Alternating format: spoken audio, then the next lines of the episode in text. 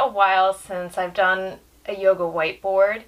So today I figured it was time to bring it back and this one has quite a lot of information on it. When we're getting ready to do a new teacher training, something that I spend a lot of time thinking about is how can we create better yoga teachers? How can we create teachers who are more skilled and more effective and have a greater understanding of what yoga is? I feel like that's one of my my personal missions is to create better educated yoga teachers and for me one of the specialties that I kind of focus in on is anatomy because I have more training in that than your average yoga teacher but that's just one tiny piece of really being a great yoga teacher. So, what I've broken it down into are these four categories that come up consistently. And you can see I've represented them by these four different circles that intersect and overlap in so many different ways. And this is still kind of a work in progress for me, thinking about how things fit together in the big scope of being a yoga teacher. But I'll go through some of the main categories to start the first circle here, and these are in no particular order, the first circle here I put the postures and the anatomy. So think tangible, physical, studying the body systems, talking about alignment, what's happening in the joints when you're doing a certain asana. And then that intersects with the next circle, which is knowledge and understanding of the subtle body the parts of the body that we can't see or touch, that we can't necessarily talk about in the most scientific way, but I think are so integral to what we do as yoga teachers, understanding how these practices cause changes in our energy. We could talk about the chakra system, the nadis, the concept of prana as that life force that animates us, we could go into the values and um, just emotions in general and how emotion a lot of times is talked about as energy in motion, like energy shifting and moving. So that really ties in strongly to the subtle body. And then we swing over to this next category, which is yoga philosophy. And there's so many different components that also go into the yoga philosophy, but the yamas and the niyamas are usually some of the first foundation work that we study. The Yoga Sutras and some of the classical texts that are associated with yoga, the Klesha system, and um, just the overall idea of energy and consciousness. There's a lot of overlap into those two sections. So then we come up to that fourth major circle and this is the one that I think might not be quite as obvious, but it's so integral to being effective as a yoga teacher. And that is this idea of relationship and connection. And we start from a foundation of working on our relationship to ourself, using yoga in a way that we get to know ourselves better and our habits and our tendencies all of that is so helpful to understand first. And then we are able to work on connection the connection that we have to the people around us, the connection that we form with our students, the connection that we have to the practice of yoga and maybe to our peers, our other teachers, or our other yoga students. All of that stuff is really essential. And I think as a yoga teacher, you could be the best educated, you could know everything about anatomy and the bones and be able to talk about every single nadi and energy channel in the body and have the yamas and the niyamas memorized. But if you can't create that connection and that relationship to the student, we won't be able to effectively use that knowledge to pass it on to help somebody else. And that's such a big part of why so many people get into teaching yoga is we want to take this information, distill it, and pass it down to somebody else for it to be useful to them. So this part is key to that whole process happening. And that's also why I see yoga teacher training as being something that needs to be really experiential. That whole process of transitioning from being a student to being a teacher, you have to take a deeper dive into what do the postures do? What effect do they have? The meditation practices, what effect do they have? Really spending a lot of time in personal practice to build a stronger connection between you and the practice of yoga, and that will make you more effective at conveying it to somebody else. So, those are the four major spheres that I see the, the physical body awareness, the postures and the anatomy, the subtle body and the energy awareness, the yoga philosophy and the texts, and then this sphere of relationship and connection skills. All of them intersecting to that little point in the center. That is where a really skilled and effective yoga teacher resides. Now, you're looking at all of these different topics on the board and you're thinking, okay, well, that's like probably three lifetimes worth of study. And um, yoga is a very deep and a very wide field. There's so much that goes into this, and I think if you're new to yoga, sometimes that can feel a little bit overwhelming because there is so much information. But really, I like to look at it from a point of fe- feeling how exciting is that that we have so much that we can learn. I mean, there's no end to what we can read and what we can practice it's a never ending source of knowledge and interest that we can just keep working with. So try to think of it in that way. And you would actually be surprised. A few years of dedicated study, you would really be surprised how much you can absorb when you are using resources that are effective and maybe you have a teacher who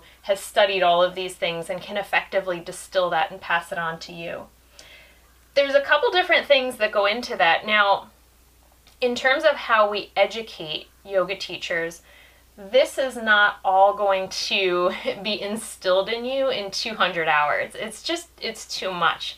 200 hours is your very basic platform on which to start building your skills. It's like the day that you graduate from teacher training, that's when your real education begins because now you have the foundation to build on.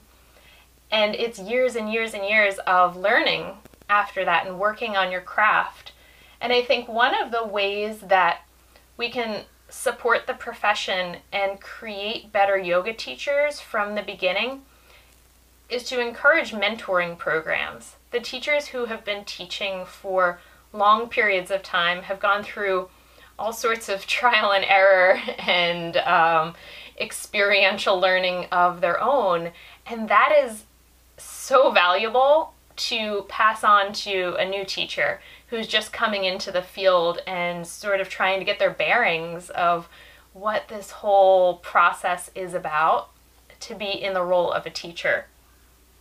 So that's also why I support a lot of experiential learning, a lot of practical application, getting out there and teaching because after you teach, you can self reflect. There's that svadhyaya, that self study. But what I like to do after I teach a class, and I still do this almost 15 years in, I'll teach a class and then I'll say to myself, okay, what went well?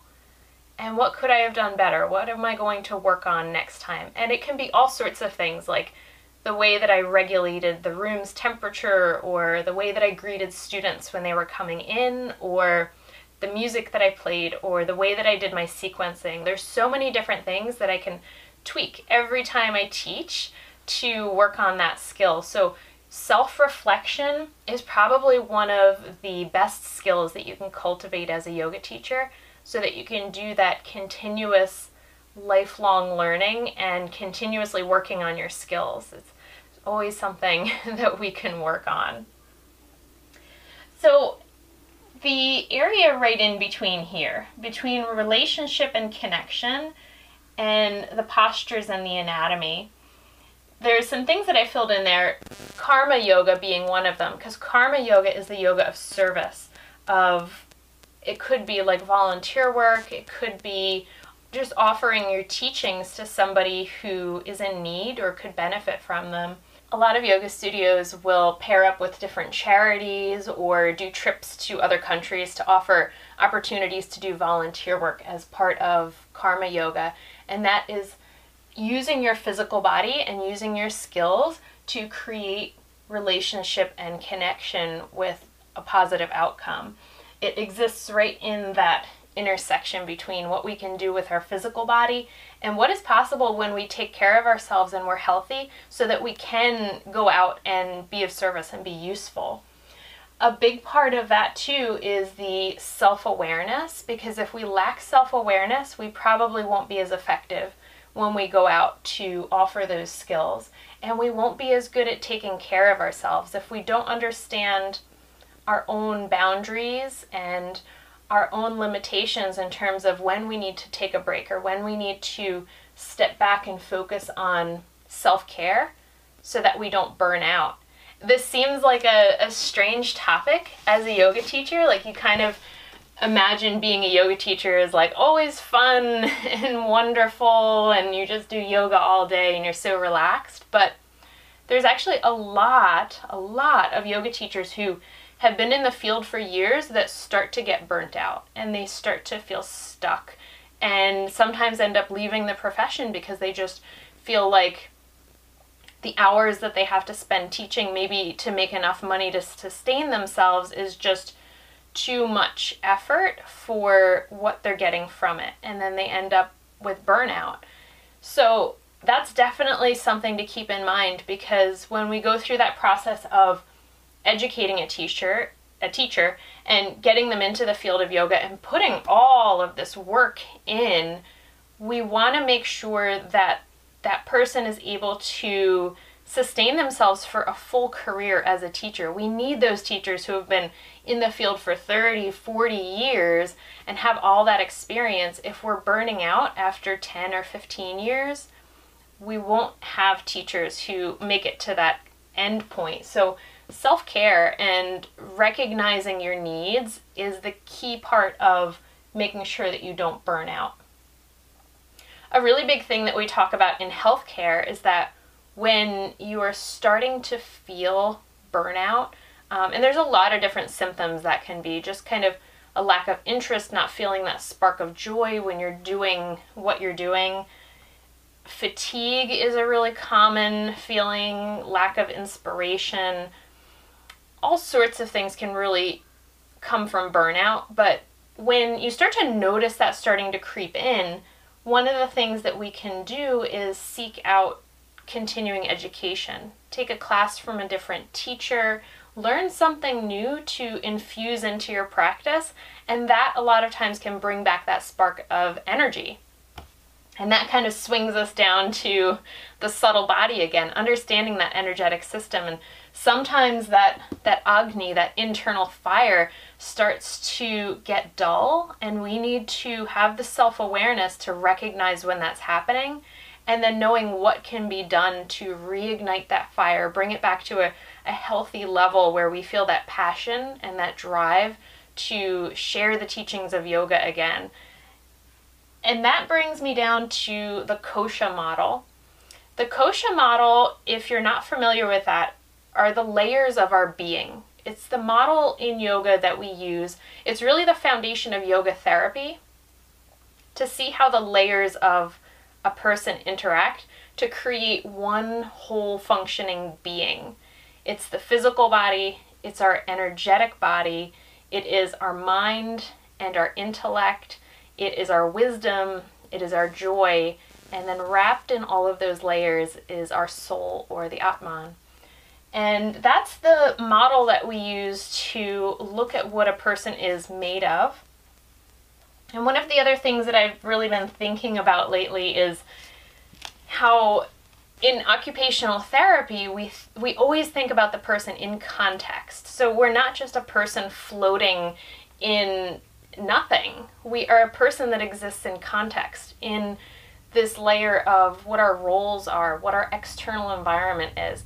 All of those things are also going to have an impact on those inner layers. So, future video is going to be my personal view of what the expanded kosha model should look like. So it kind of updates the modern view of people and the ancient view of people and melds those two together, which is really what I'm always trying to do, taking the modern science and the ancient wisdom and bringing those two together to be more effective.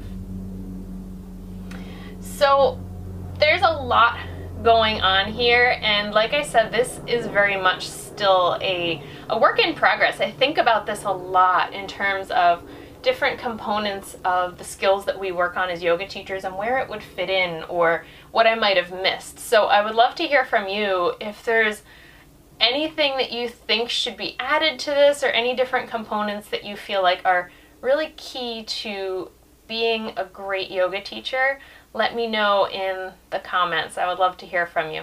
Thank you so much for being here and listening to this new yoga board talk.